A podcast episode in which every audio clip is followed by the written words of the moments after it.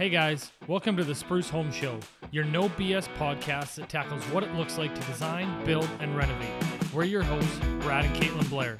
Welcome to the show.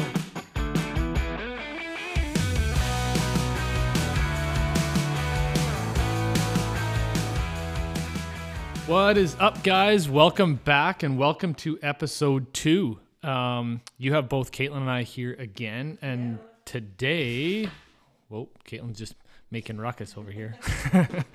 uh, today, we're going to talk about bringing personality into your home, uh, both from uh, if you're doing a renovation, a new build, if you're just sprucing up your home a little bit, that's what we're going to talk about. Yeah. So, bringing personality into your home, I actually really enjoy this topic. And I think some of the things we're going to talk about today on here will make you think about your own home in terms of how you can decorate or just different renovations that you could do in the space. Um, to make it your own. I'm actually glad that Brad's here um, on the show with me today when we talk about personality in a home because I know men have a very different idea of how they can bring personality into a home. If I were, yeah, if I were to let Brad have full reign on the decor, we would probably have Jets dirt, Jets jerseys framed everywhere and memorabilia just lining the walls, Tiger Woods, golf ball, lamps, you name it. So I'm excited to have him here to maybe shed a different a different viewpoint on this. For any men out there, if you need to sh- uh, send any hate mail, it's Kaitlyn at sprucehomes.ca. um, so, Kaitlyn, maybe just start touching on um, when you bring personality into home, do you lean towards doing it subtly? Uh, do you try and make like wow factor? What's your thought process when you're trying to help people bring their personality into their space?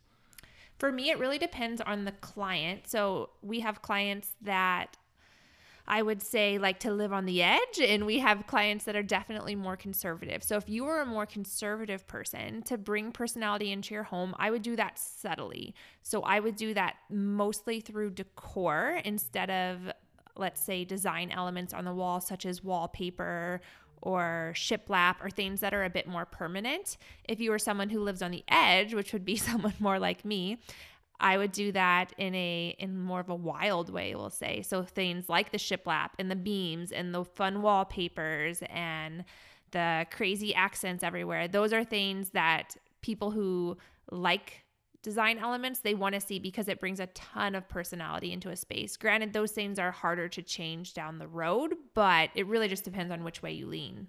So, like the more wild things that you would actually put fixed on your house would be things like coffered ceilings or wainscoting on walls or fireplace details. What are some things that people can subtly do with the decor? Like, give some examples of that. Yeah, if you want to bring personality in subtly, I would do that with pillows that are your personality, whether that's a boho vibe or if that's a floral vibe. Those are things that can easily be switched out, but there are things that show people like, oh, this is kind of the style that I like. Um, let's talk about things you can put on your wall to bring in subtle personality. Could be a beautiful giant clock, or maybe some really cool prints that you got along the way from your travels, or even family photos that you've paid tons of money for but haven't framed and actually put up. Okay, so let's talk about some of those photos that we framed and never put up. Whatever, Like, uh, our house my- is lined in family photos. like like my 2013 Masters flag, uh, or my what else do I have? Uh, my Joe my Joe Carter signed photograph. Or your light up like, Budweiser what about that?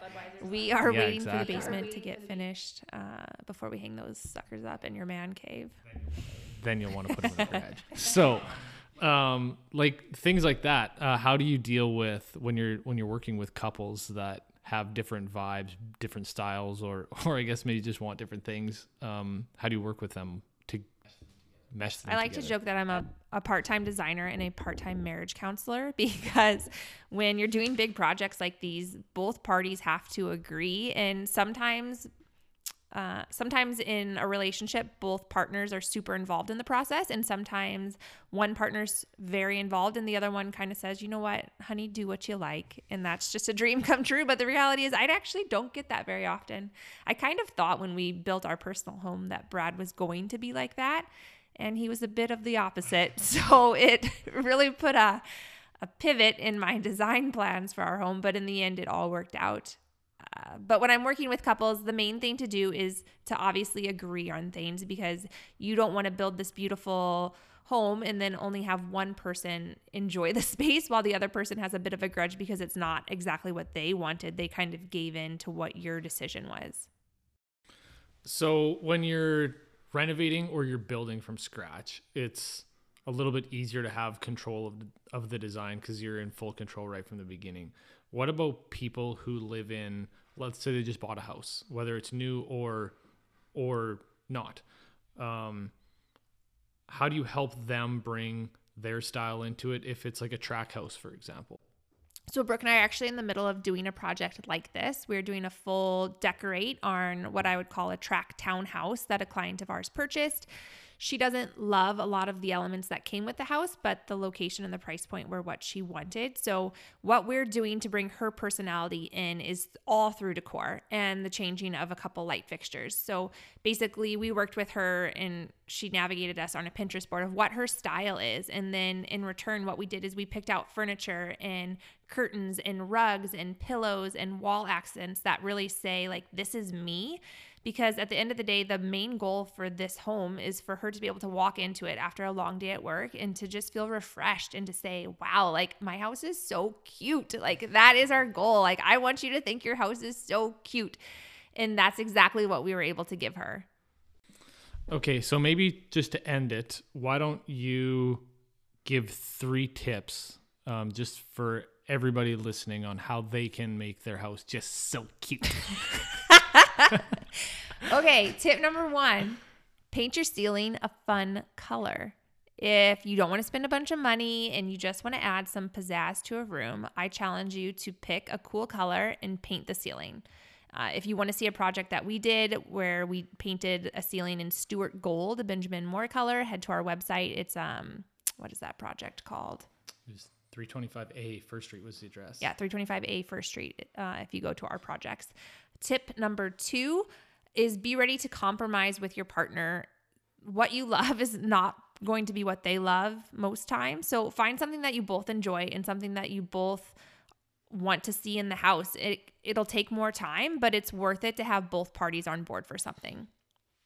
Lastly, tip number three is you don't have to do it all at once. Start with one room and give yourself a budget. Maybe start with your living room and say, okay, this is the budget I have for new furniture and new wall, wall accents, and maybe add some wallpaper or something and say, I'm going to start here and I'm going to see how I feel after this process. After putting personality in this room, does it make me love this space or does do I still have the same feelings about it? Because if you're done and you love the space, then you know, okay, I need to do this in the rest of my house. Okay, cool. Brad's like, oh no, that sounds like money spending. You're gonna want to yeah. do more to our house. Here we go again. um, so that was episode number two. Thank you for listening. Um, hopefully that helps you guys understand how to bring a little bit of personality into your house um, or into your your future design, whether it's a reno or um, a new build. So we just want to thank you guys again for listening. We would really appreciate it if you shared this episode, if you subscribe to the podcast, whether that's through uh, Spotify or iTunes or however you listen to your podcasts. Um, thank you guys again, and we will see you on the next episode.